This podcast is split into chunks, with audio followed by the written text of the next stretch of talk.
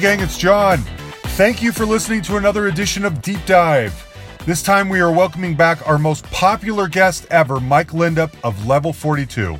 Did you guys know that? Did you know Mike is by far our most downloaded episode ever? Came out a couple of years ago. So, Mike wanted to come back and talk about the Level 42's debut self titled album from 1981.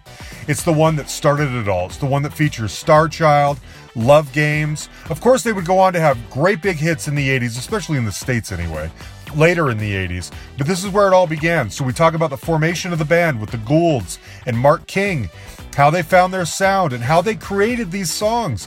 I've said this before, we are so lucky to get this kind of information from people like Mike. I and I've also said this before, I don't know how else to describe this. Mike's singing voice is one of my favorite sounds ever created. That falsetto is the most welcoming, beautiful noise I can think of. Not even just the falsetto. I mean, anytime he opens his mouth, I love this man's voice and I love this band's music, and I'm so grateful that we get to hear all about it. I hope you guys enjoy it. Well, we're going to talk about the first album. I left it up to you to decide, and I'm really curious what made you decide to go with that. Well, it kind of came down to I mean, I could talk about any of the albums, but sure. I was trying to think of one that was really close to my heart in in a right now anyway and yeah it was sort of between world machine and and the first album and you know i think you know both of them are particularly deserving uh, uh-huh. but i think that the, the the first album just because it was the first album to come out yeah. and uh, it obviously you know it, it was the first first way that we kind of made our mark as sure as recording artists you know our first sort of proper material for doing the, the gigs when they eventually happen. Yeah. Um, whenever I feel like whenever a, a successful artist of some kind, especially a musician, talks about those early days, those are the days they look back on with the most fondness.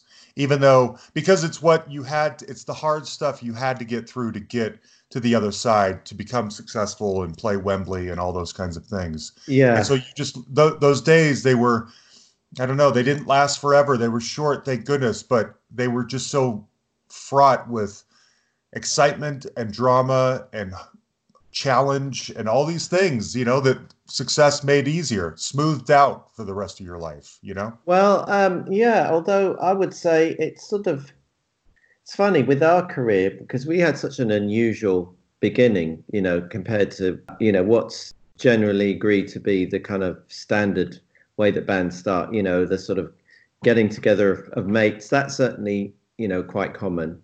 But the first thing that happened is we got a record deal, and then we recorded a, an album which we didn't finish, and then nothing happened for three months, and then we started to get one or two gigs. But you know, that we got picked up by a major and offered a five-year effective five-year recording contract for five albums at the beginning of 81 mm. mm. and they didn't particularly like the stuff that we'd done with Andy Sojka. So they mm. they put us together with a producer, and so you know we had a a week or two to really get the material together that we were going to record for this first album, and then after the album came out, we suddenly got this break going to Germany and opening for the Police, which right. then led to us playing in Holland on the way back and suddenly becoming huge in Holland.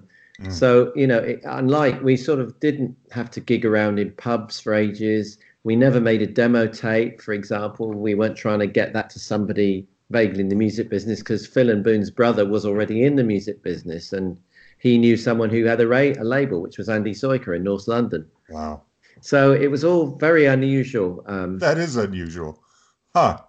I'm just imagining you guys. I mean, they talk about, I wasn't there obviously, but they talk about this sort of burgeoning jazz funk wave happening in the UK at the time. And I'm just imagining there's you and 10 other bands like Incognito or whoever else. I was curious, you tell me who some of them are, just doing your thing in different various clubs and it becomes the new thing.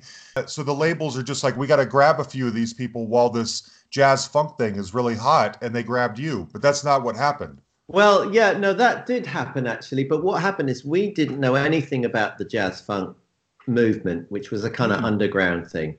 But Andy Sojka who had the Elite Records label, who signed us, you know, he offered us a deal based on us making one of our instrumental ideas that he'd heard us play at a rehearsal studio into a song. He said, "You you make a song out of this particular idea that I like, and I'll get you a deal." And but he had his ear to the ground. He knew about the jazz funk thing, and he could see that if he picked the right material from us, we'd sort of have a ready-made audience. I mean, small, but but kind of ready-made. And also, there were certain DJs that were championing this up-and-coming jazz funk thing, first from America, and then when it became homegrown.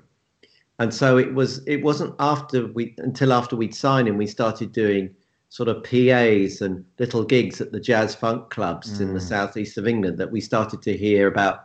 Oh, there are these other bands that are kind of in this sort of wave, like okay. uh, Linx and Light of the World and Incognito, and then you know Central Line. Yeah, there were a few, and and and Shakatak. And what happened oh, right. is, is I think Polydor, as you said, were kind of because back in those days, you know, there was still A and R scouts. Mm-hmm.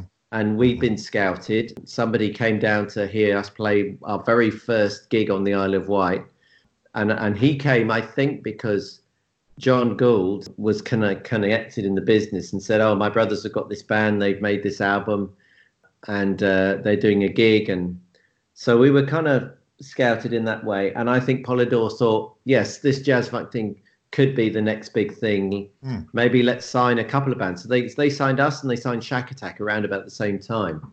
And okay. uh, I would think sort of just taking a punt to see, well, something might happen. So uh, yeah, and uh, luckily for us, um, there was still this concept of artist development where you know you sign an artist for more than one album, and you put them together, hopefully with the right producer, and hopefully you know they'll manage to produce something that will you know be successful enough to kind of start a career and and the record company some money basically Right, and right. That which is kind of what happened. So we we had effectively an apprenticeship um, of you know trying and failing in the studio. But um, what happened with the Level Forty Two album, and I think why it's so important, apart from being our first album, was the fact that it sold something like I believe twenty thousand copies. Oh. Um, which was you know quite respectable for an unknown band, and I think it showed to Polydor that there was you know potentially some mileage in this group that they'd taken a chance on. And like I say, it also gave us material to go and play live. And what eventually happened is our live show, from kind of humble and rough beginnings, became a real vehicle and sold the band so much so that you know, people would often come back and say, I didn't really like the album, but I really like the band live. Now I'm going to go and listen to it again. That's great. Now, what uh, what went into having Mike Vernon be the producer of this album? That was not a name I'll admit that I knew right off the top of my head. I had to do some digging, and he's worked with a lot of blues people: John Mayall, Ten Years After, Focus, Doctor Feelgood, Fleetwood Mac. Yeah. Why? Why did the now? I wouldn't. You guys aren't bluesy at all. You're the this other thing. Why did the label think a blues producer would be the right guy for you? I don't know because we didn't have any any kind of hand in the choice. It was it uh-huh. was chosen by Polydor. I imagine that you know there was some there was some kind of soulfulness, some soul influence in our music that you could probably hear on certain songs like you know the early tapes like Love Meeting Love and Wings of Love. But also I think the focus connection was important because you know as a instrumental group initially that sort of learned to become a songwriter, mm-hmm. you know, we were very much inspired and influenced by bands like Mahavishnu Orchestra and Return mm-hmm. to Forever, as well as James Brown. But I mean, we learned, we knew Focus and we liked Focus, and I think Mike.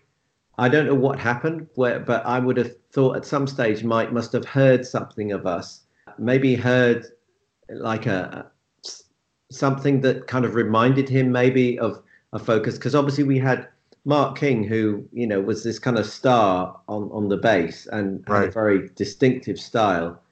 You know, the rhythm section between him and Phil was was great from the very beginning. You know, the harmonies that I came up with, and and and also the vocals. because Mike is a great singer, and um, he did a few backing vocals on mm. on on our early on early songs, and he was telling us he also did some backing vocals on some of the focus stuff. So uh, I think you know for whatever reason he obviously liked us.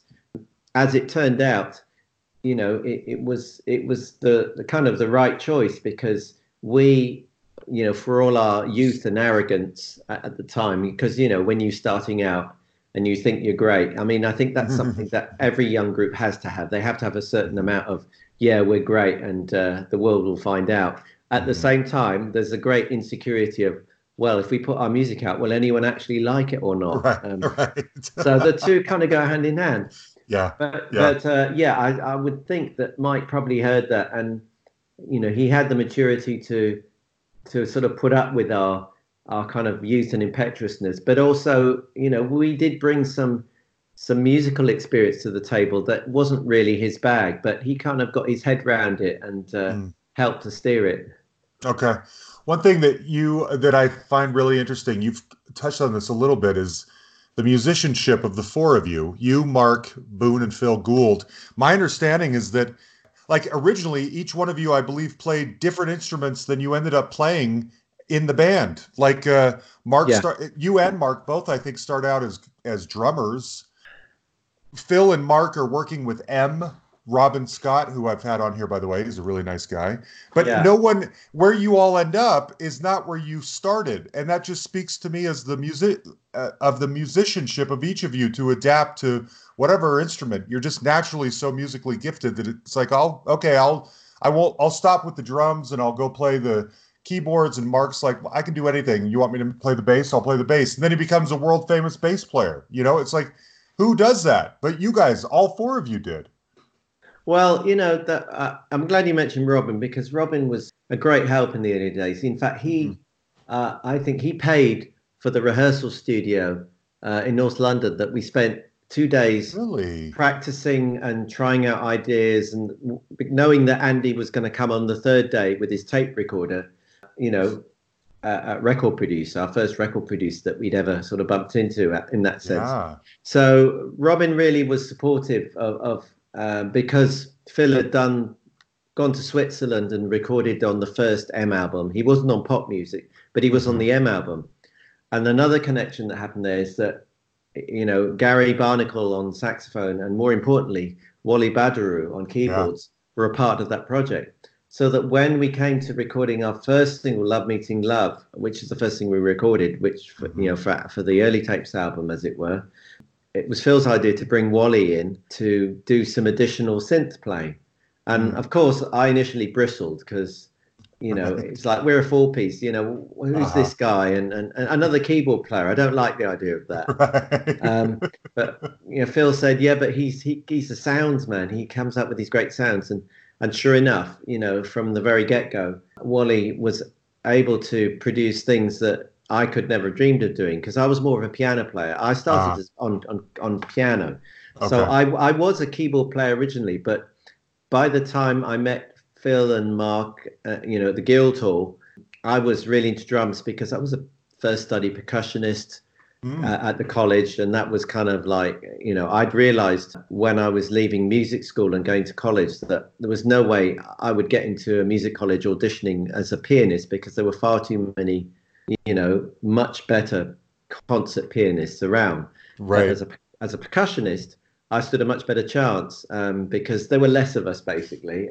And so it turned out. And so uh, um, my dad had bought me a drum kit in the summer holiday between leaving music school and starting at, at Guildhall.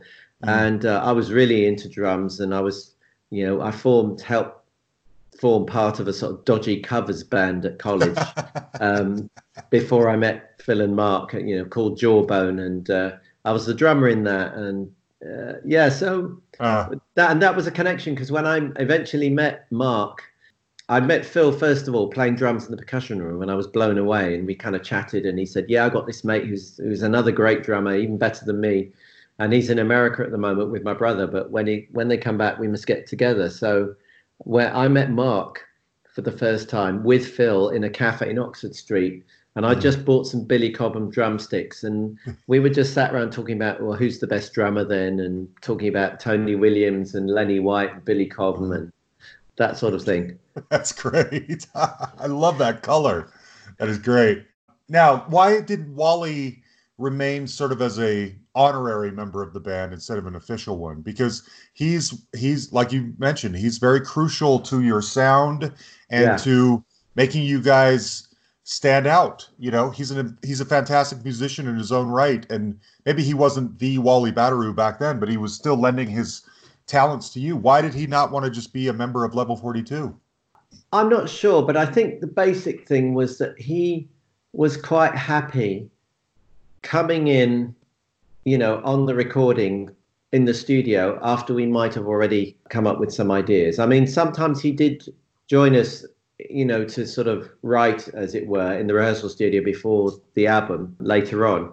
But I think he was his his environment was the studio, and he's really comfortable with that, and he could take his time and he could program, you know, because sometimes he, you know, he'd spend a long time working on a sound. That was his style, and he also brought in compositions. I mean, Star Child, for example, that was a yeah. demo tape, that was an instrumental track that he mm. brought and uh, we loved it and we turned it into a song along with him in, mm-hmm. in the studio in the end but uh, yeah that, that, because he, he didn't want to go he didn't want to play live you know uh, quite a few times you know on occasions we invited him um, mm. there was even i think a keyboard set up at hammersmith odeon in sort of about 84 for him to wow. hopefully fly in but you know he kind of got cold feet at the last minute or whatever. So uh-huh. it, it, it, sort of just became an arrangement where he was a a kind of fifth member of the band that was only in, in the studio and, and not on stage with us.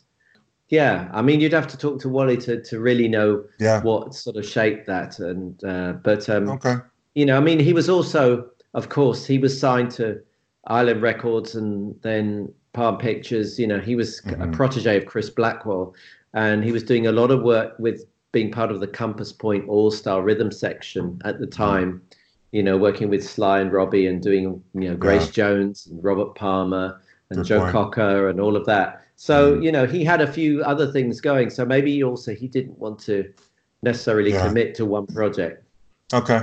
What was now was Dominic Miller around at this time too? I thought he was, but I yes, don't know. Yes, don't he was. Is he somewhere on this album though? I don't know if he is.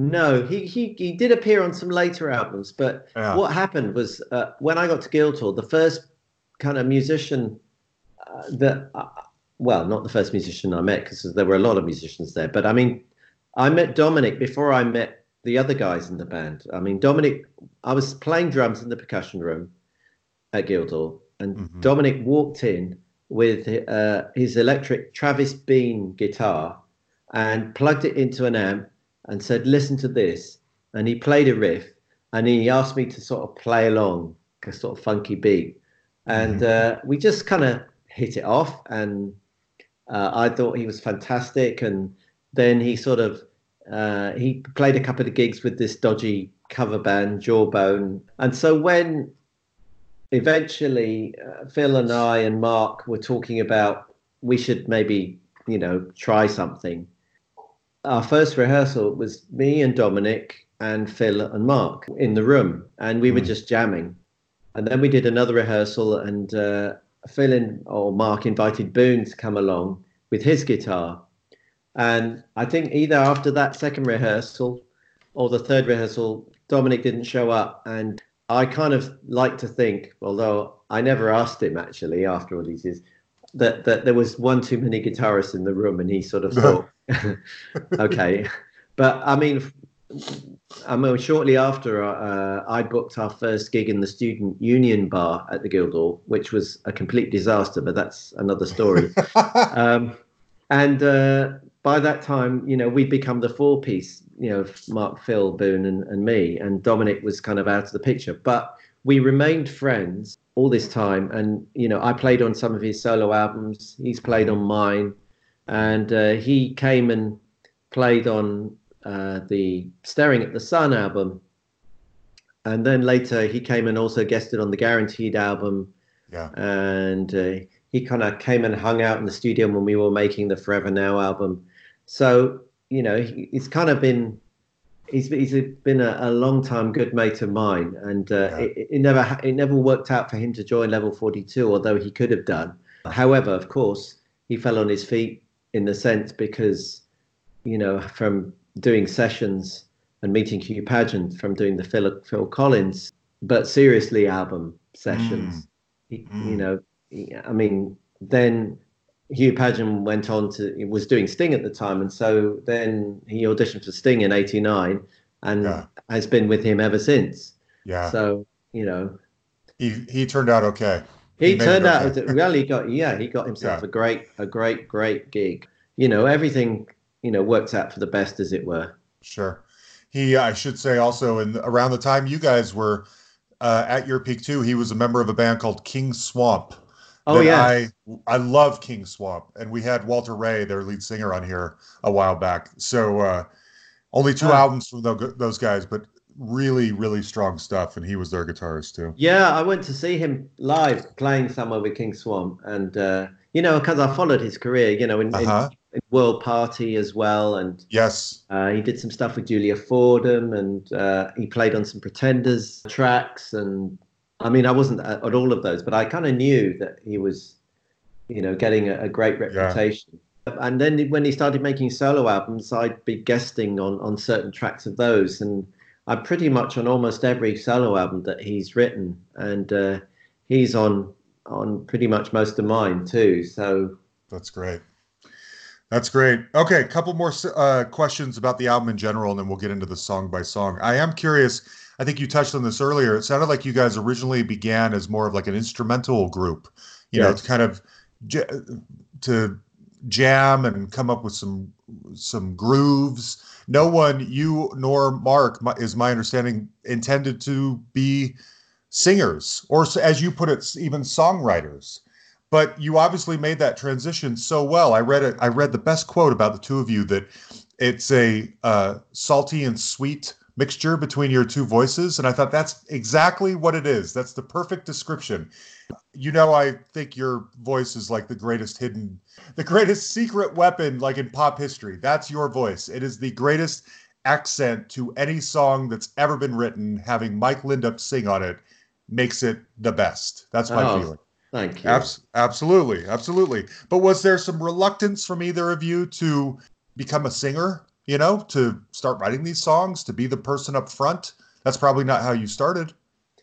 Yes, I mean, you know, being a lead singer is is is is no easy task, and uh, I mean, what happened at the beginning, the very beginning, with Love Meeting Love, is Mark and you know, we were given the task of turning an instrumental sequence into a song, and Mark and Boone were living together, sleeping on the floor of a flat of the guy who owned a music shop that they were both working for. Oh. And, um, you know, they recorded a demo tape and Mark sung the vocal. And then when Andy got it, he said, okay, I'll find a singer who can really sing it. And he sent us a demo tape back with this other guy singing it.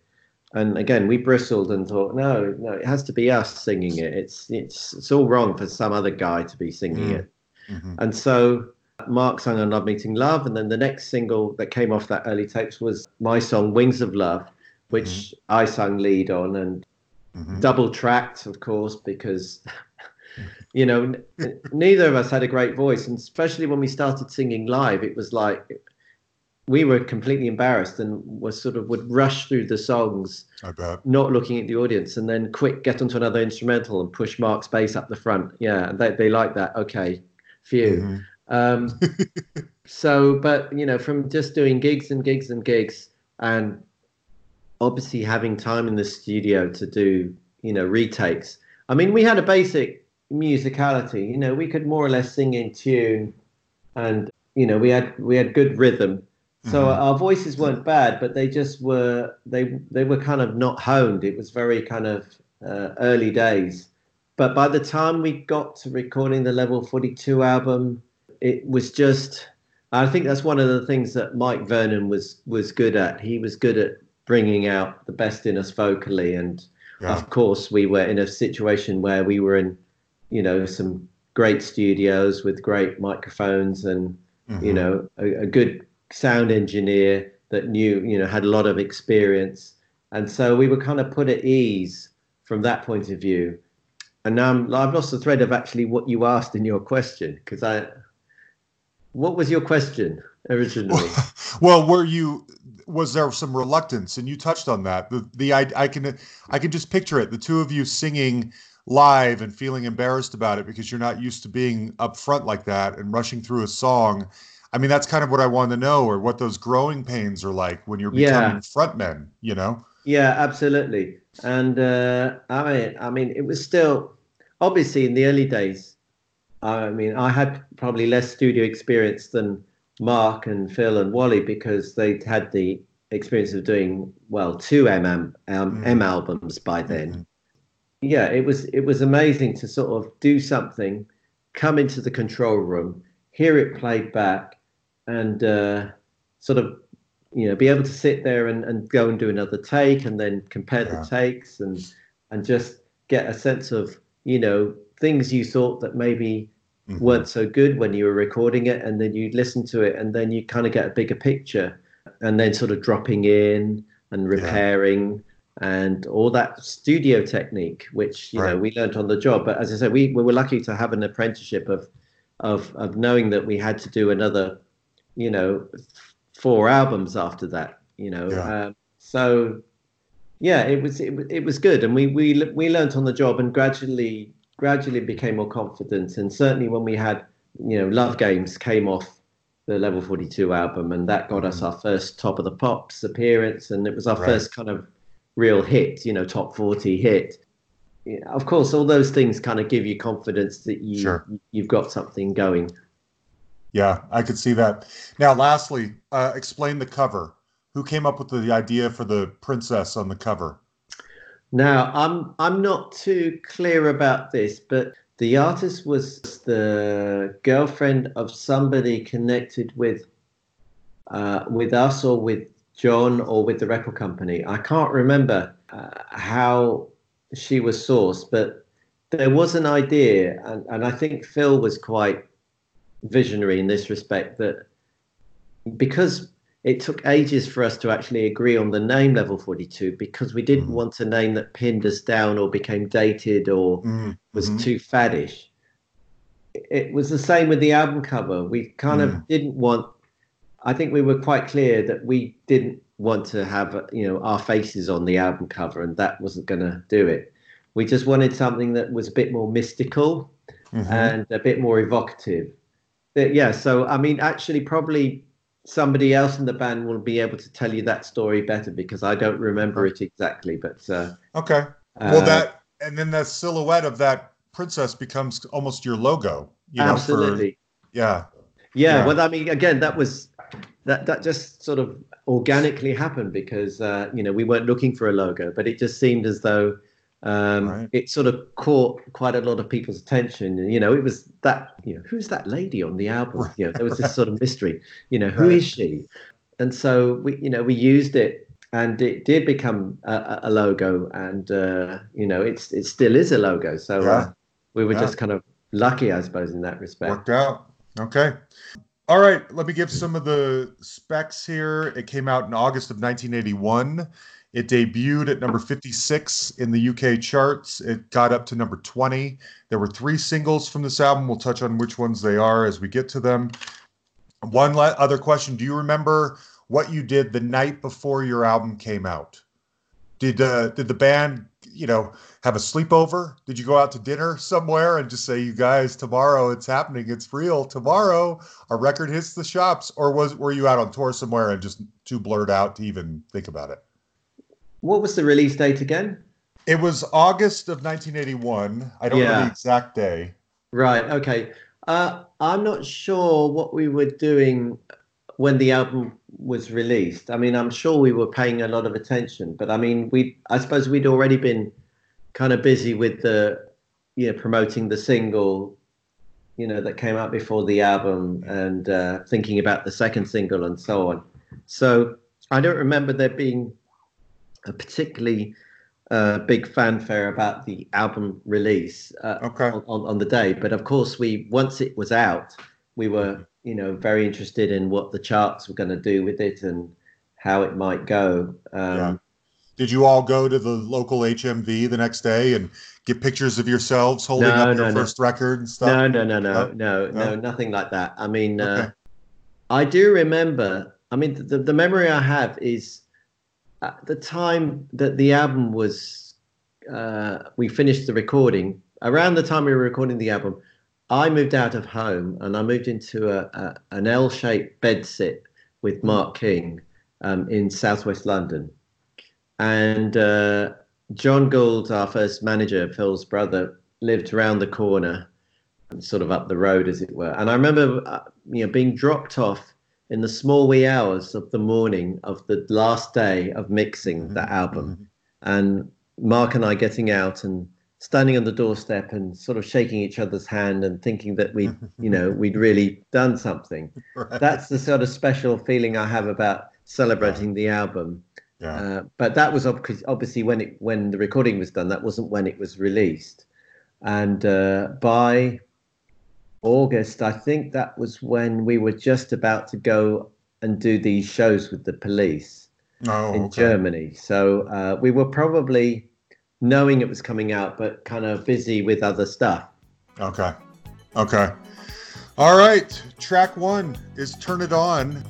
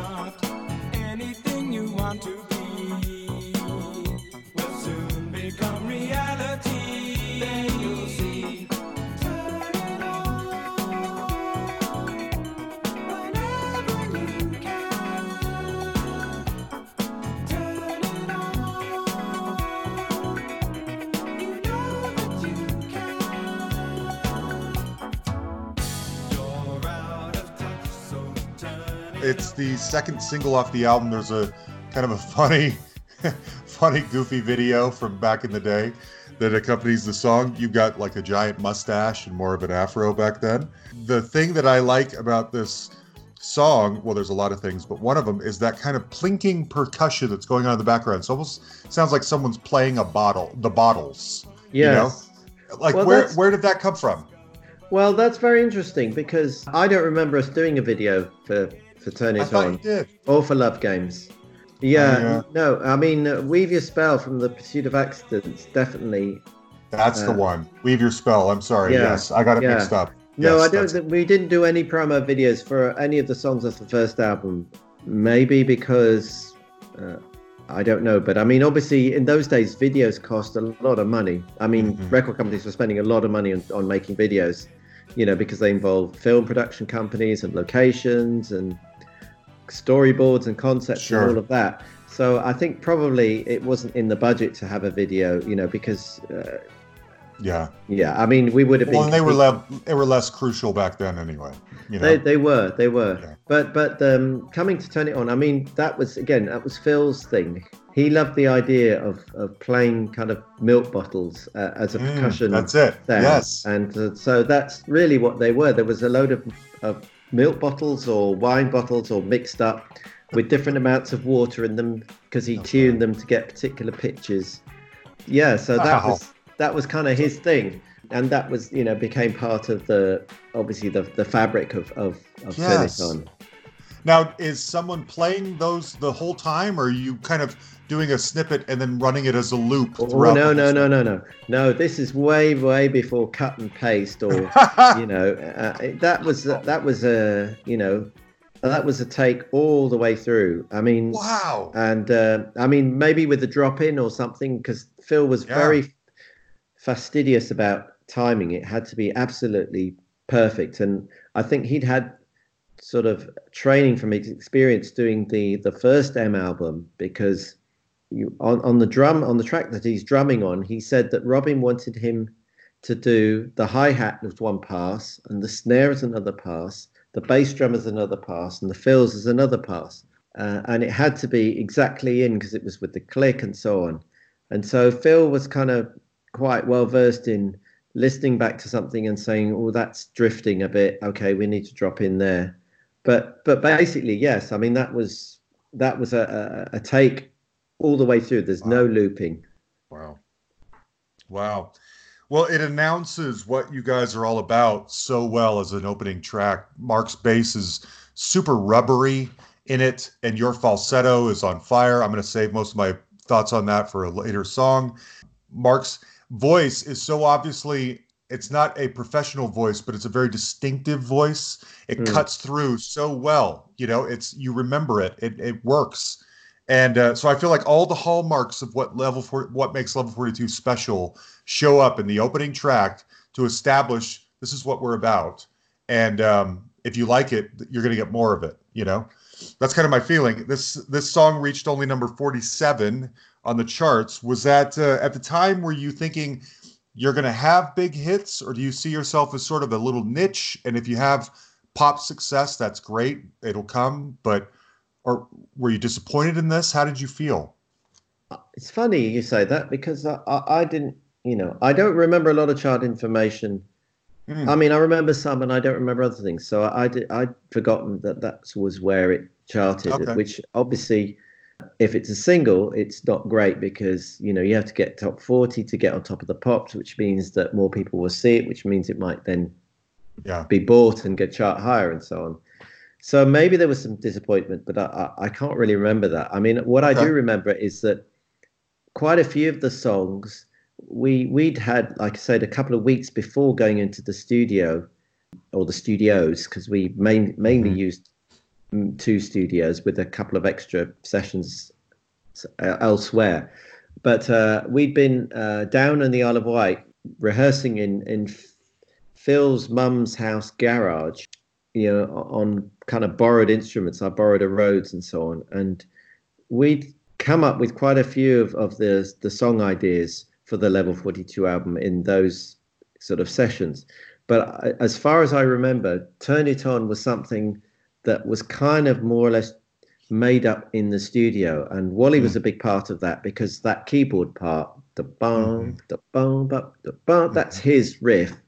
And I think Mm. Wally and, and Mark, you know, they had this kind of coming from different directions, but they seemed to really kind of click uh, on something that Wally would throw something down and, and Mark would pick it up or vice versa. You know, a lot of ideas came Mhm. from bass riffs that were then built on. So, but that was really a kind of studio created track. And I, I think Mark had the idea of having the sort of fanfare at the front of it, the sort of da da da da da, Mm, ba- ga- da, da. mhm. So once that was kind of done, when it came to choosing, you know, which orders the songs came in, which we were a big part of, um, Right. uh, you know, what the album running order is, because you know we all grew up on great albums that seem to have, you know, the most amazing natural running order, like Innervisions or you know Rumors Yeah. or uh, I don't know. I mean, I can think of examples like you know Bridge Over Troubled Water or whatever. But I mean, we all grew up like like loads of people did, listen to albums as albums, and you put on side one, and you you know, or you have the cassette in the car, Mhm, and the mhm. songs have to follow in that order, such Right. that you know, for example, when compilations come out and they put all the tracks in the wrong order from different albums, it's just Right. like, no, this is wrong. right. right. Speaking of compilations, I feel like in some ways Turn It On is sort of the lost level 42 single because it's not on the level best greatest hits album. It uh, I've seen you guys twice in concert. I don't remember each one perfectly well, but I don't recall you playing this song. Is it just sort of has it just sort of been kind of lost to history or does it show up once in a no, it does. It does show up. I mean, we, I have played it on uh, on two or three tours uh, maybe two tours recently, but we used to play it a lot in the set in the early days, um, partly because we didn't have that much material. Right. It's been part of a fabric, but um, you know, bec- probably because it wasn't a big hit, it's probably why Mm. it's not on the compilations. We've we certainly bring it in. Uh, it's certainly sort of in in the sort of in the bag of tracks that we can reach to. Okay. But uh, but of course, the thing is that now when we play live, we have 16 albums of of True. original material and songs to choose from. Uh, plus, we have to play. Obviously, we have to play the big hits. Right. So that means half of the set can be culled from you know 16 different sources. So True. uh, Good point. Okay. yeah. Just curious. Okay, track two is 43. This is the first of three instrumentals on the album.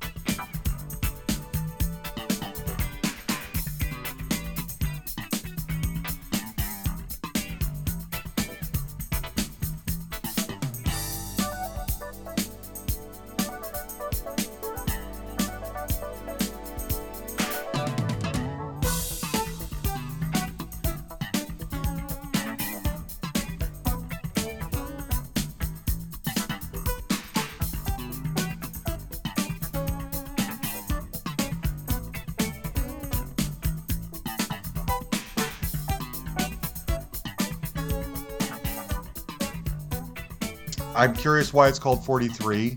And I'm curious if now I could be way off. When I listen to this, it reminds me ever so slightly of You Can't Blame Louis from the uh, Accidents album. And I was curious if the uh, if this song morphed into something else later or if it was always why is it called 43? What's the story of this one? I'm not quite sure. Again, I can't remember. Uh, amnesia Okay. just hit me. Why it was called 43? I think maybe it was originally called 42. Ah, I seem to vaguely remember it was something like it was called 42, Hmm. and then we thought it's too close to the name, so we called it 43. I mean, titles were often the hardest thing to sort out anyway. We wrote the song Uh-huh. first, thought of the title afterwards, as it were. But um, yes, no, I don't think there's any relationship with You Can't Blame Louis, except it was the same people that wrote both those Okay. those songs. But again, it was obviously it was a uh, you know a series of bass riffs Yeah. um, originally, and then I mean we used to spend hours in rehearsal studios in those early days, and we'd often develop our music just by jamming on ideas, Mhm. recording them onto a ghetto blaster, coming in the next day, having listened to the, what we did the day before and the ghetto blaster, and then picking out the bones and you know having another go, and someone saying, "Oh, what about this idea I've got? Maybe that will fit with it," and trying it out and and so on. But I mean, Mark w- was was quite, um, you know, he- he'd come up with not only a bass riff, but he'd sort of come up with a top line idea and then you know me and Wally would take that and uh, and you know maybe, maybe Phil would come up with a with other top line ideas. So the, the I think the idea of the percussion breakdown was probably Phil's at the time.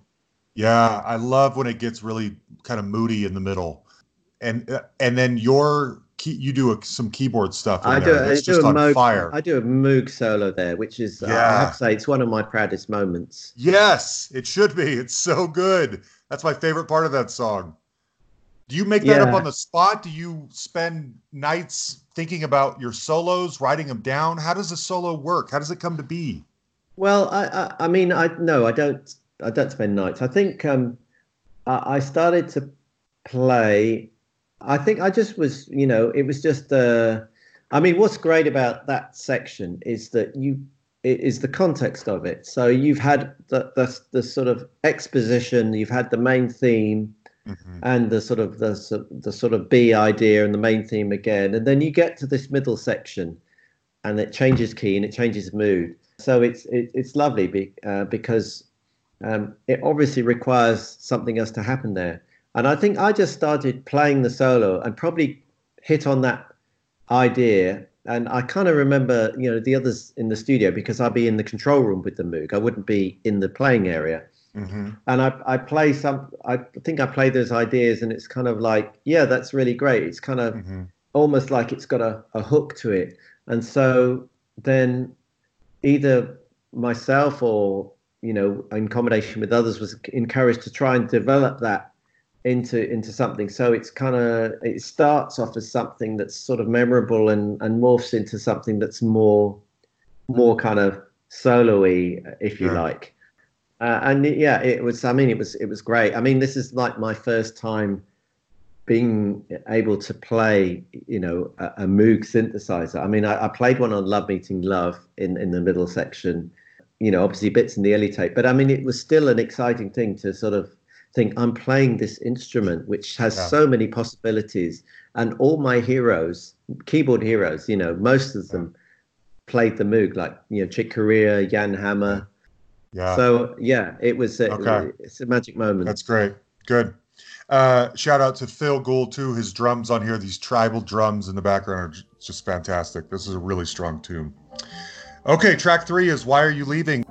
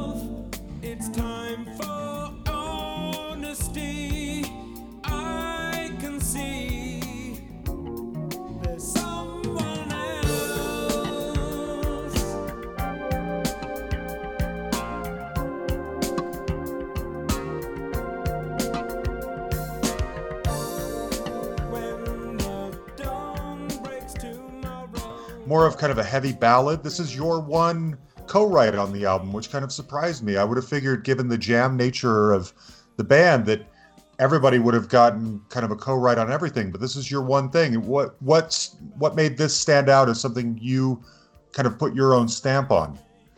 I think I came up with the the initial idea, the four chord sequence, Oh, um, and uh, I think probably in rehearsals again, I was, you know, it was probably after a tea break or something, and I started playing it, and and then Mark started jamming along with it, and Phil started playing drums, and it's like, okay, we've got a sequence, we need uh, this could be a song, okay. mhm. Mark came up with the, the, the, the melody.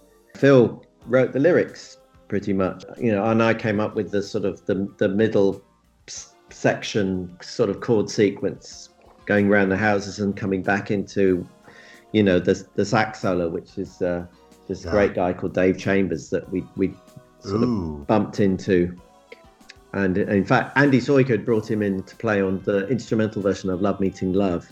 Mm. And uh, we'd never sort of, you know, never never really heard a, a, a- real sax player before. Uh-huh. Well, I, I hadn't. I mean, yes, uh, Phil had, had worked with Gary Barnacle and so on, but for some reason we we just felt Dave would be the right person for the for the mood on, on this. It was that, and, and I mean, what's lovely is that Wally again added his sort of magic, little subtle magic touches on the sort of echoing sort of keyboards and uh, the whole end section where it sort of fades into Mm. the sort of wash. That's that's his his magic on on the the Prophet Five, and uh, That's great. Something I was noticing in listening to this song is, and so many of Level 42, well, not so many, but you guys have some very direct love songs. There's Why Are You Leaving? There's Leaving Me Now. There's It's Over. These are, they're not, they don't sugarcoat the situation. They co- they're very direct in what they're trying to say. And I wondered uh, if that was even a conscious thing. It probably isn't. Maybe I'm making too much out of it but it just feels like some of your love songs or your ballads are just so to the point. Even in the names of the songs, is like, why are you leaving? That's you know that's something you say. That's not always the name of a song, but you, for you guys, you go just right to the point. Yeah, well, uh, I mean that's mainly thanks to the you know Phil and Boon being the main Mm. lyricists. I mean, I actually think I have a theory that that we didn't have you know we we would have had a bigger hit with "Leaving Me Now," for example, if it was called something like "I Love You So Much." Um,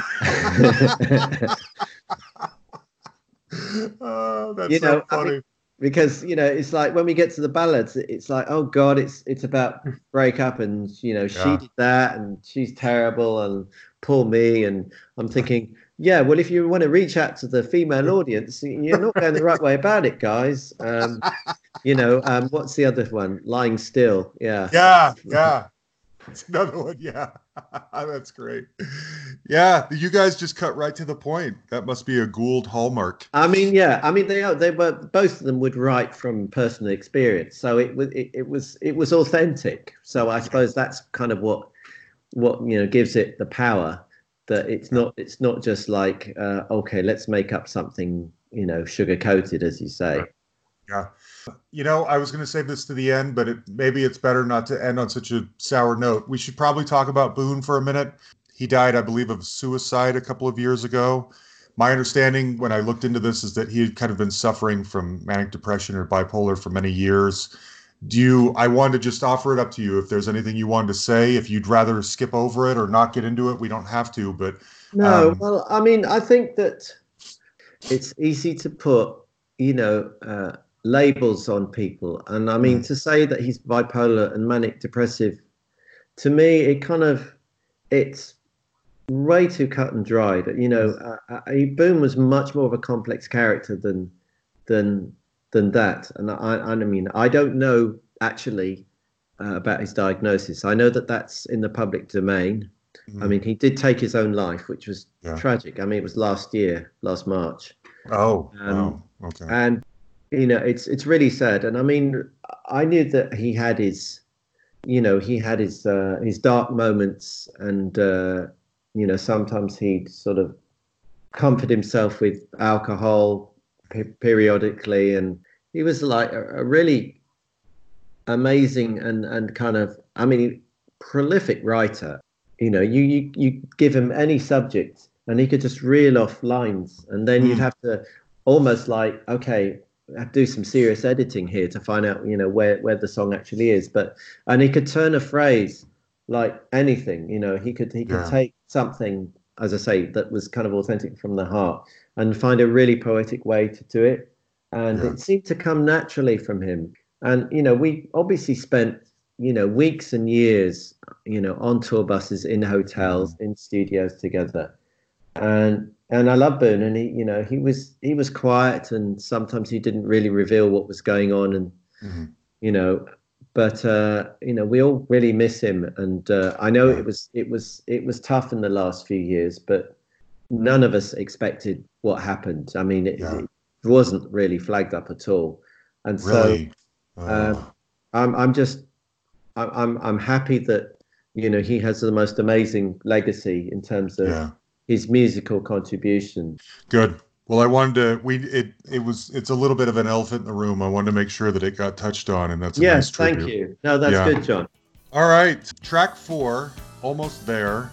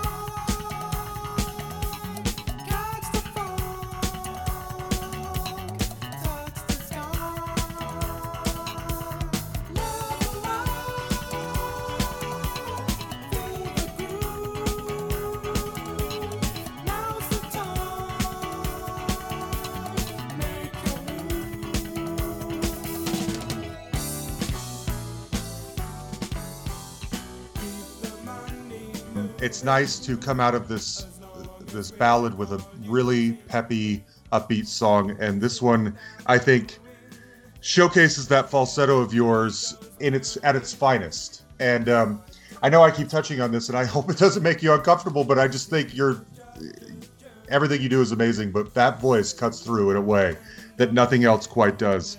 And I was curious, you know, you have you sing in your regular register too, which we're going to touch on a little bit later on this album, even. But were you aware from the beginning of your falsetto being such a powerful tool, or does it? Do you not No. even think about it that way? No, other no, people not at that? all. You know, Yeah. it was kind of like the falsetto thing came about partly because, you know, when we wrote, quite often, you know, coming up with top lines, Mark would have a top line, and Phil would often have a top line. And when he wrote his top lines, they'd he, he'd always hear them in a kind of falsetto range, and he'd sort of, you know, sing them. Uh, often, you know, he'd sing them to me. Say, "Could you sing this line?" You know, because I hear this really working with what Mark's doing. And because I could sing falsetto, I would sing it, and I didn't really think much of it. But uh, I mean, of course, then there was the thing where we'd sometimes sing together, and it was a nice blend that when we sang like an octave apart, and you know, a bit like the sort of obviously we'd heard you know groups and been influenced by groups like Earth, Wind and Fire and so on, and and that whole, I mean, not that whole because I don't want to be generic at all, but um, you know, other American groups where uh, uh, you know there was a tradition of of falsetto singing as well as kind of natural voice singing, and I just thought, well, it's something that I do, so I do it. I mean, I never really thought it was anything special.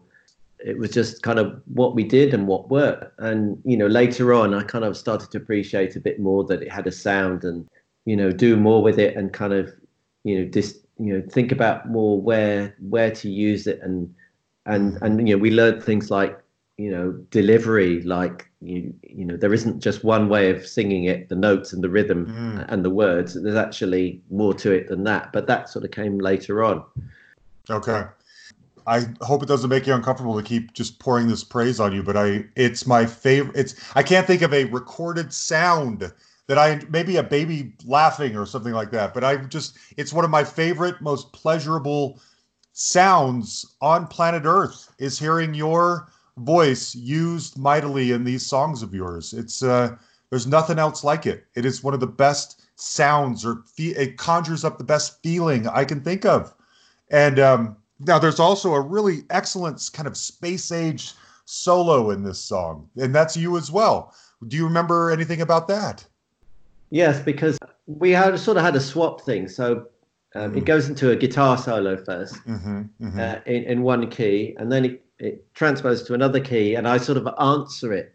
And this was Ah, a, yeah. this was a sort of homage to the Mahavishnu thing where, you know, Jerry Goodman would play a violin solo and then throw it to John and John would play a guitar solo and throw it to Jan and Jan would do a Moog solo and then then they'd sort of go back and the, the times that each would play get shorter and shorter and they end up sort of almost playing over the top of each other or playing something in unison. So that was the kind of the, the concept of that. So it was like guitar solo, keyboard solo, and then the end was actually uh, another guitar solo. But then the, someone had the idea, I don't think it was me, to actually double the guitar with the keyboard. Mm. So then I had to learn Boon solo on the keyboard, which wasn't easy, and then play it. So that's how we got to that sort of that build in the in the solo Okay. almost there. Okay. Yeah, that's such a great song. Um, now we go into Heathrow, which is the second um, instrumental.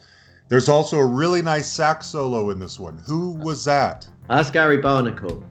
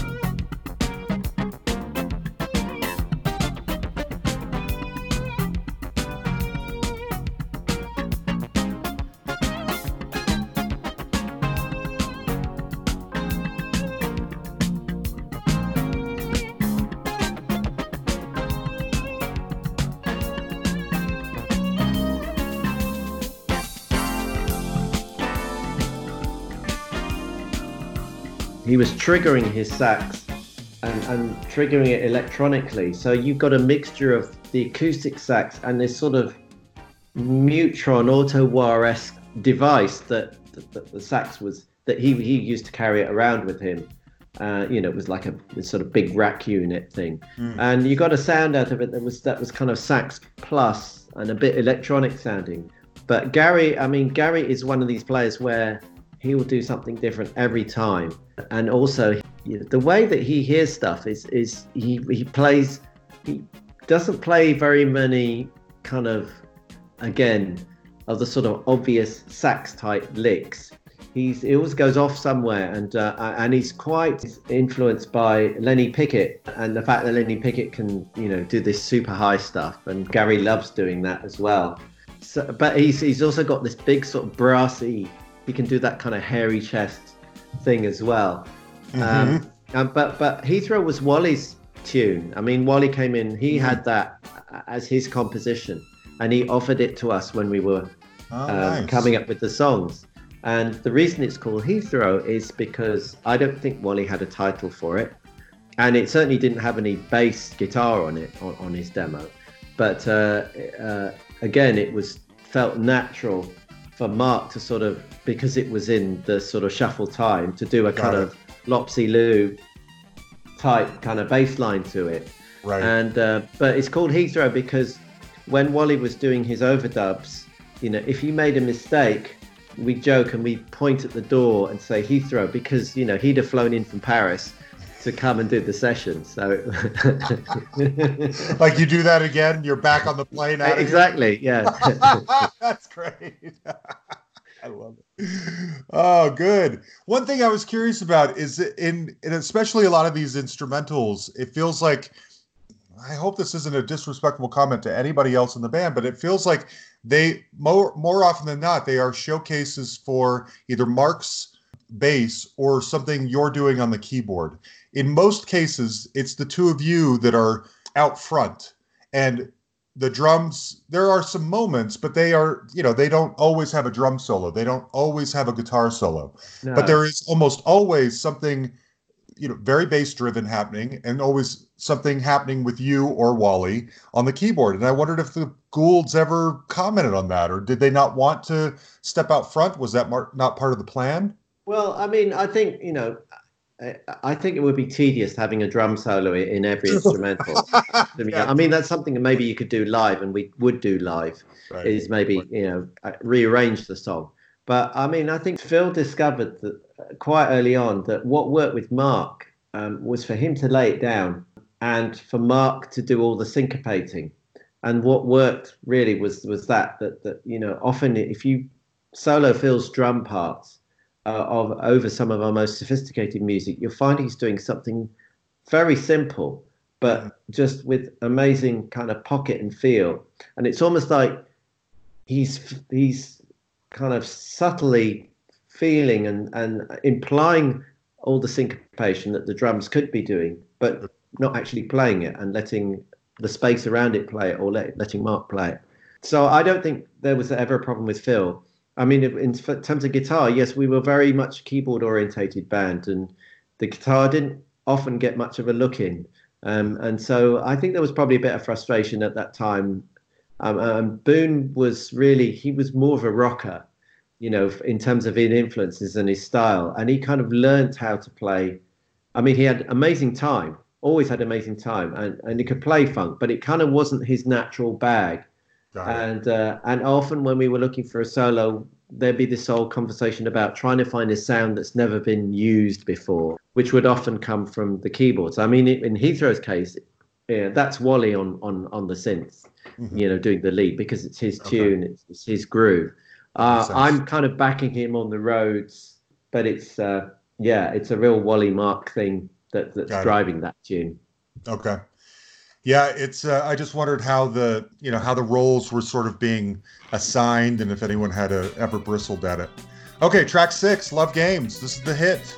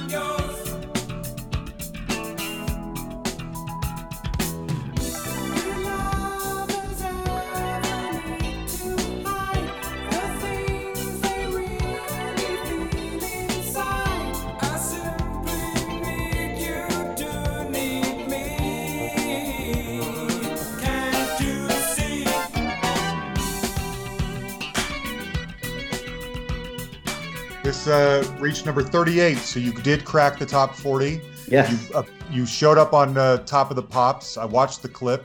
Tell us about what it's like the first time you're on top of the pops. Well, uh, it's it's it's weird uh, because in a TV studio, I mean, the way that the the cameras make a studio look like this massive, huge place with Right. you know hundreds of people. The reality is um, that most of the time, the the cameras, uh, unless they're doing close-ups, are are, are on wide-angle settings. Mhm. So it makes a bit like estate agents' pictures of properties when you look at them and then you go and actually visit the, the apartment and see. That's What? That's that's the phenomenon. So it's a Yeah. really quite small studio, s- square shaped, with like three stages. You know, and while Uh-huh. one band's playing, that they're setting up the other band on the other stage and so on. The audience is probably about maximum 50 people.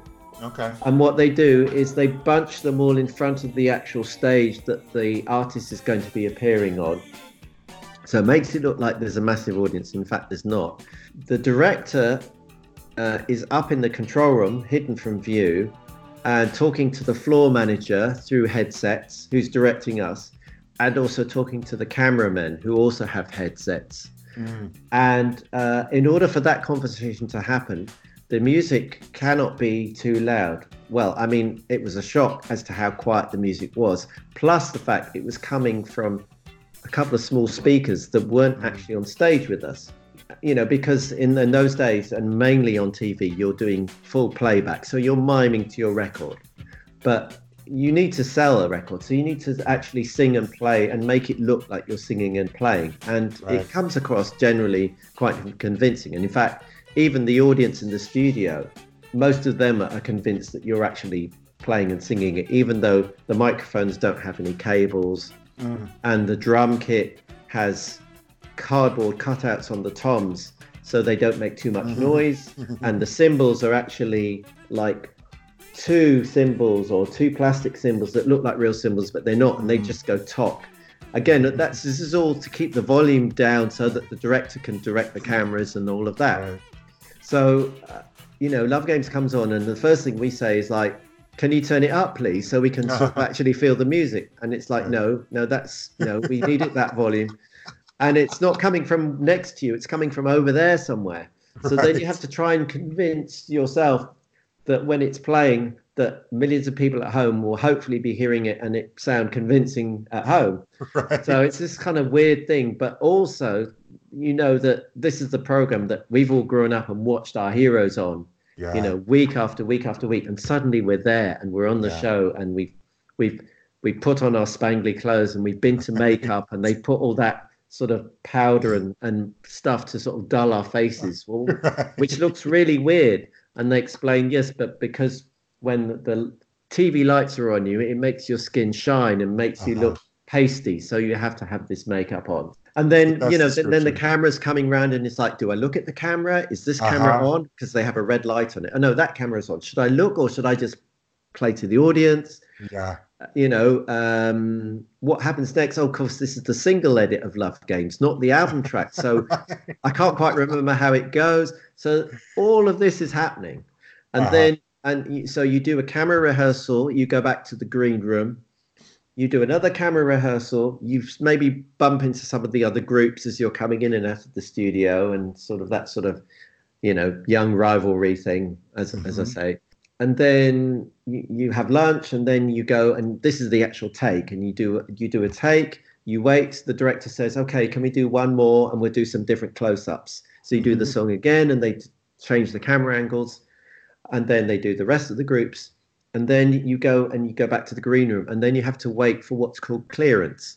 And Uh, what that is is they up in the the studio control room they review all of the songs make sure that they're all they've got all the parts they need and and all the the edits work fine and there's no technical glitches like the sound wasn't working or something like that.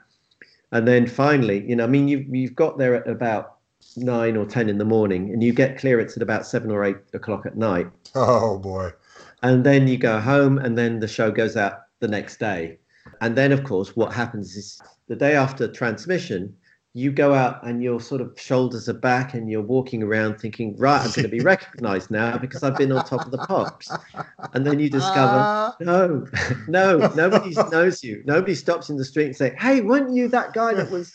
No, not, not for our level anyway. Oh, that's so funny. Um, did uh, I'm curious how much thought Mark put into what T-shirt he was going to wear on the show. He's got uh, kind of this yellow, or uh, maybe it's white, but it's been faded with the the film anyway. These blue uh, sleeves and a kind of a yellow V-neck. It looks like a something he might might have played football in earlier It's, that a- day. it's, it's an American football shirt. Yeah, we, Yeah. we did have a discussion about what to wear, and it was uh, I wore one as well. And, and in fact, Uh-huh. uh, I think it might have been John Gould's idea. He kind of, Okay. you know, I mean, we had no idea about image and, and looking like a group. And I think John had this idea that, uh, you know, kind of a slick American look might be good. And so I think he went out and procured these baseball, these these American football shirts. Yeah. And, uh, Yeah. and uh, uh, you know, my, myself and Mark certainly wore them. And Okay. Okay. Yeah, I was curious what kind of thought went into that. This uh, this was the first single off the album. Did you ever think when you recorded this song that you would have to play it every night for the next 40 years? Well, actually, we we we don't play it every night. Luckily, um, oh. we we sort of we played it a lot in the early days, and then uh, we'd often play it the encore. We we probably we'd play it for about fifty or sixty percent of our shows, but um, it wasn't always in the set. You know, quite often we it wasn't in the set at all. But then we might go somewhere where the sort of jazz funk roots crowd would be attending. You know, Okay. like in the the sort of home counties of Essex and Kent and so on, where we first got popular. Or if we were playing in Holland, we might think, oh, we'll, we'll stick love games in because th- this song became a huge hit in Holland. It was our first massive Mm. hit, Mm. and and really we became almost an overnight success, largely down to love games. So we got a lot to thank it for. More recently, we have been reintroducing it when we play a longer set, but sometimes Mhm. in the festival shows, which we often Yeah. do, we don't have time to, you know, we're playing like an hour or 50 minutes or something. Right. So it's it's not. I mean, we're not sick of it if that's what you're asking. Okay. Yeah. Well, that's you know, and did you you know just do you ever think well, that's good? You're not sick of it, but yeah, I'm just uh, you know when when these uh, when the seeds of these ideas that become this song that was created 40 years ago, you don't think you're going to be thinking about or playing or talking about or uh, reacting to those ideas 40 years later because the song never goes away. It becomes a hit. Yeah. I, I am curious when you two things. Number one, is scatting something that you felt comfortable doing? Because you sure you certainly do it on the album version of this song. no, and it's second- not me. It's not oh, me. that's it's not Wally. you. No, it's Oh, Wally. really? Yeah, that was Wally. It was uh, it was Wally, kind of composed that scat solo basically. And I, but what what happened is because he wasn't on stage, I did it live, and so it's kind of become mine now. Oh, Um, but on the album, that's Wally. I had no idea. Hmm. Okay. That is such an interesting, you know, there's not a lot of scatting on this album. And so I thought, wow, what an interesting choice. I wonder how Mike feels about that. Okay, good. And then secondly, th- I mean, it, this song has such a, just a dominant um, keyboard hook. That's what, that's the magic of this song is that. Who Yeah. came up with that? Is that you or is that No. Wally? No, neither. That's Mark. Mark came up with it, you know, and he played it. He played it on the bass guitar in the bass register and said, you know, this might be a good thing, you know, for a. I, I hear this melody happening over, Yeah. over over the sequence, and so of course he handed it to me, and I played it in the keyboard register, and uh, uh, I can't remember if I probably played it on a synth, and then when we got into the studio, we had uh, hired a Prophet Five for Wally, and also a Prophet Ten which is a Mm. very rare beast. Wow. And um, I have to acknowledge uh, it's it was Dave Smith's birthday uh, about a week ago, and I was one of the co-contributors to a, a, a sort of video birthday greeting. really? But I mean, Dave Smith was uh, he was the you know one of the, the, the he kind of started the whole sequential circuits company back in the mid to late seventies, and the Prophet was you know one of the first polyphonic synths and very much a part of our sound. Yeah. Um, and still remains so. wow. So, but but Wally spent a long time again cre- taking that that simple melody that Mark had had made and turning it into this anthemic Yes. sounding thing with all of these sort of textures. And and uh, now when we play it live, because we've got three brass on stage, it's synth and brass together, and Oh, it's very it's, nice. it's really strong. That's great. Yeah, that's one of the great, you know, keyboard hooks uh, ever, and it, it just it's what makes the song so special. Okay, uh, now track seven, Dune Tune. I'll be honest, this one's my least favorite on the album.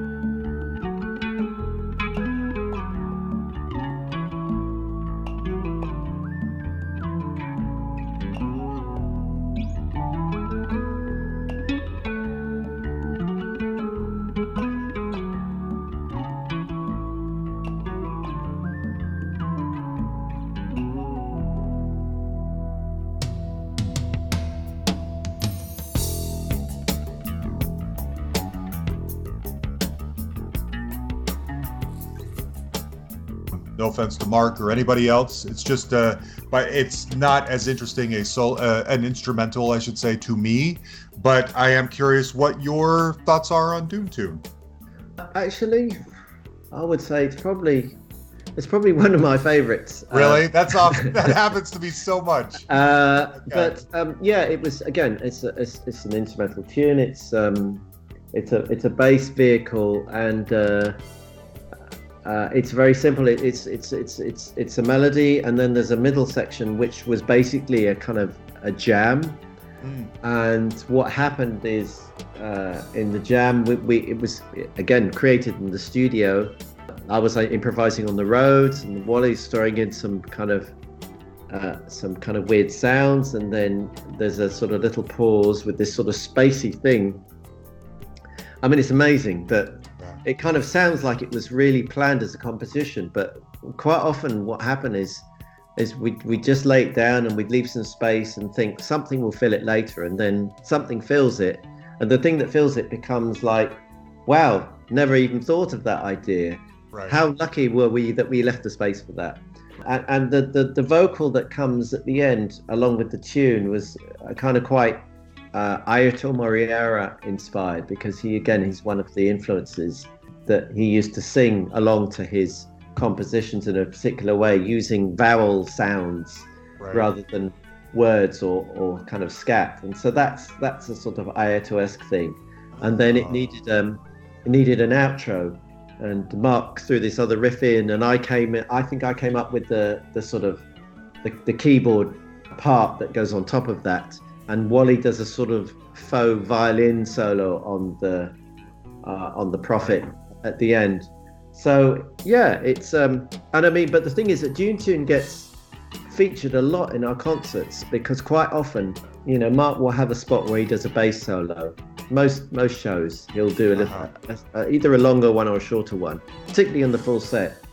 And quite often he'll he'll start it with introducing Dune Tune or he'll refer to it because it's it's uh, with again with a lot of the fans of the early stuff they really like that that tune and sometimes he'll just throw in a reference so it's, Mm. it's sort of become part of our DNA. Okay. Okay. Well, I'll uh, listen again with fresh ears. Listen, you don't have to like anything. I mean, that's the beauty about music. It's totally subjective. True. You know, what good music is is what you think is good. Yeah. And, you know, and and it's going to be, you know, Jack Sprat and his wife and that whole scenario. Good point. I, I should clarify. It's not that I don't like the tune. It's that of all the songs on the album, this one is the my least favorite. But I still like it fine when compared to Yeah. other songs. But it's it Listen, would be John, you don't have to backpedal if you don't like it. Just be honest. I'm clarifying. It's okay. I'm just clarifying. Okay. I did wonder if having three instrumentals on this album was intentional. Like we want to I, I wrote this down that the hits, you're enticing people to buy your album with the hits, like Love Game, and but then you're sort of showing them what you're really about once they've bought the album with the instrumentals. Like we know you like the hits, but this is actually where we came from, these long instrumentals. Or is it like, you know, we just couldn't think of uh, lyrics for these songs quick enough, and so we No. put them out as they were. No, no, no. They were they were always intended to be instrumentals, and I mean, Okay. we, like I said, we did start off as an instrumental group, Right. and most of the songs on the early tapes are instrumentals, and so that was just part of part of our DNA. I mean, we Okay. write songs and we write instrumentals, and you know, if it were left to us, we'd probably ha- level forty two album would probably have been mostly instrumentals. If it hadn't been Ah. for Andy Sojka saying you need to write a song, and us discovering that if you write a song, suddenly hmm you're accessing your music to a whole Yeah. wider range of people. And so we gradually became songwriters. But I mean, we've always loved instrumental stuff. So yeah, they were intentionally intentional as instrumentals. They were never, oh, we couldn't we couldn't make them into songs. Okay. I wondered. Uh, yeah, I wondered what the philosophy was. Okay. The last to- last song is Starchild.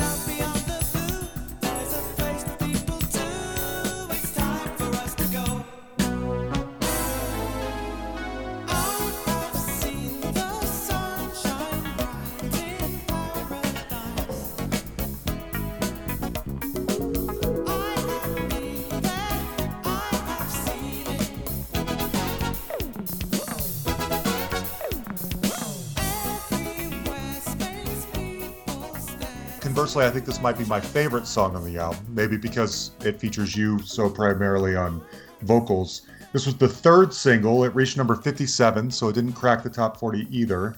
I love so much about this, but there's um I'm curious where the whole motif of a star child even comes from. The line in there, a star just a star child born in space.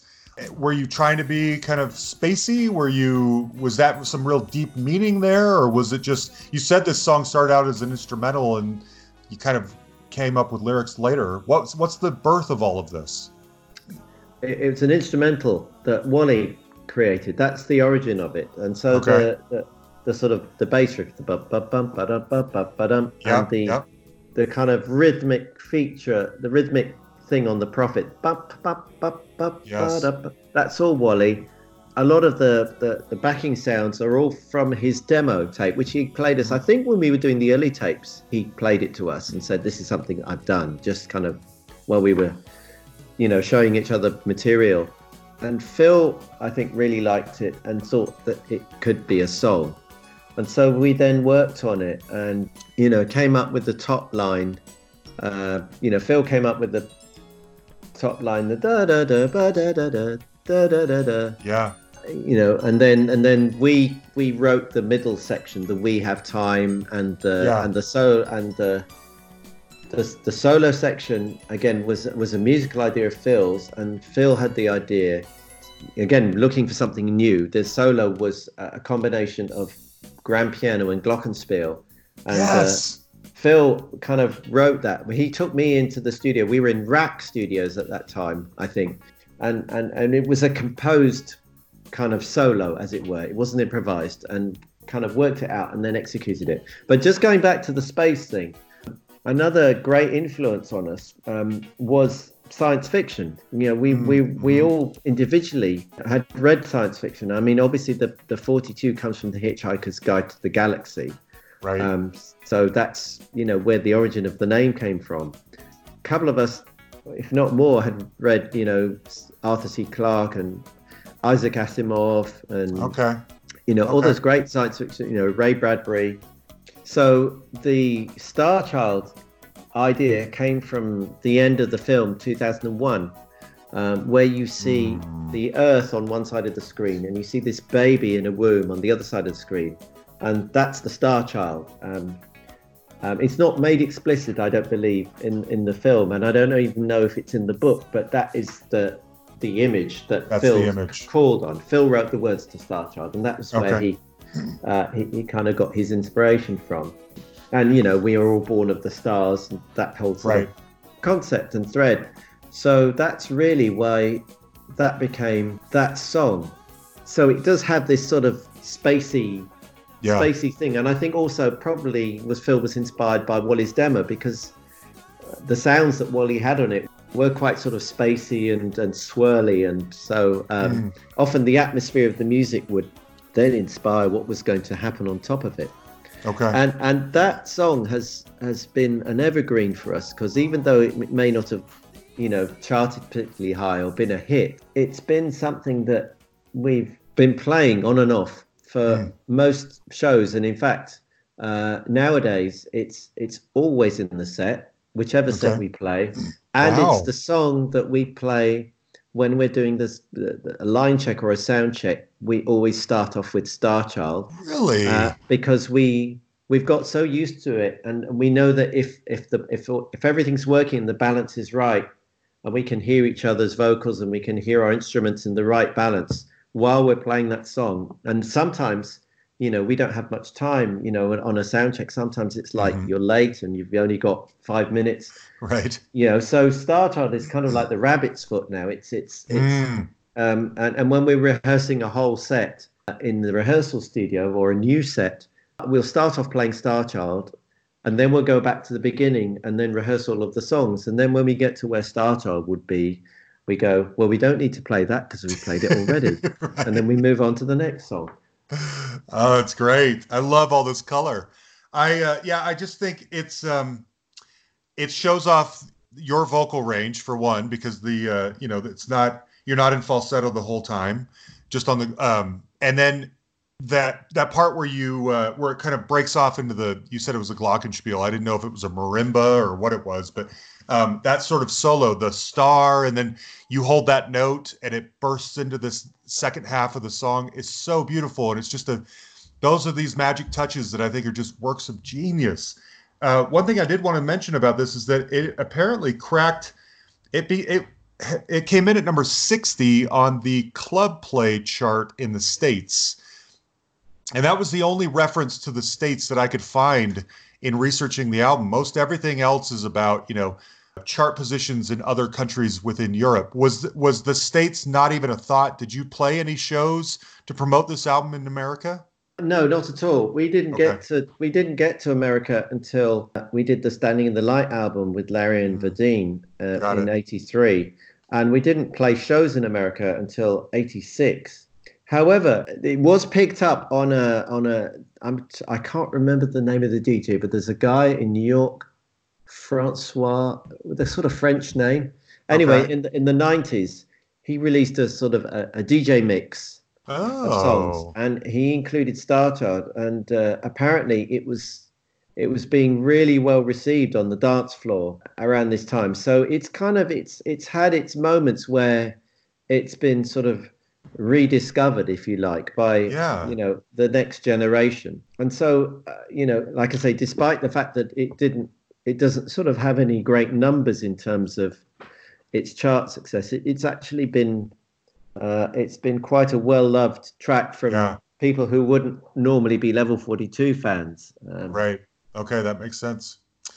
All right, well that's it. Eight tracks on the album, and I think we've covered them all. When you look back, I mean, maybe you've already touched on this, but when you, you know, what are some of the dominant memories of this time period? Well, and and I'm curious if you felt more confident because of this experience when you went in to do Pursuit of Accidents, which is an album I like a lot too. By then, did you think, okay, we're we we're getting the hang of this, or were you learning how to make an album all over again? Actually, the, we were overconfident because when we went Ah. to start recording the Pursuit of Accidents, we thought we knew it all. So Mm. we said to the record company, "We don't need a producer. We don't need Mike Vernon. We'll produce it ourselves." Mm, And so we we found uh, a, a, an engineer guy uh, at the time, engineer became engineer producer called Nick Launay. We went in, we recorded the the the basic track of Pursuit of Accidents and I think Eyes Waterfalling in Battery Studios in London. We wrote something else. We came. We needed to come up with a B side. It was a disaster.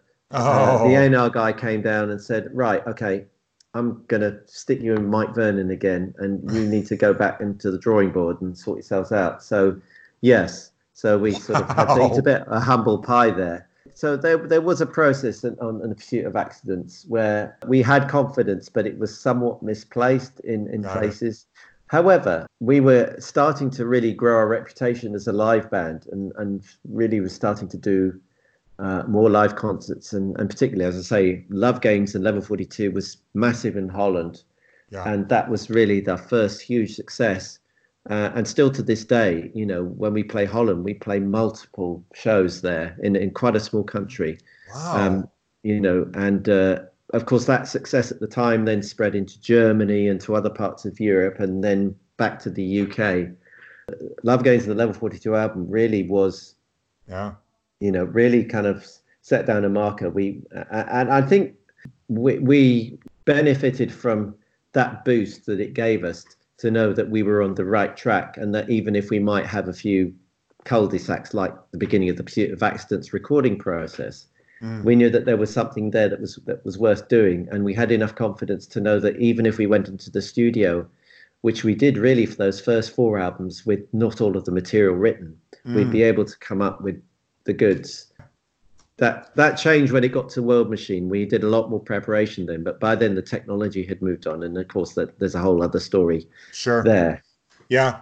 Maybe we'll do another uh, a World Machine deep dive somewhere down the line because that would be a fascinating story too. But I, uh, well, I, I mean, I, you know, I couldn't love you guys more. It, it's uh, this was a huge honor, and I and I don't know if you know this. You're by far our most popular, uh, most downloaded episode of That's our amazing.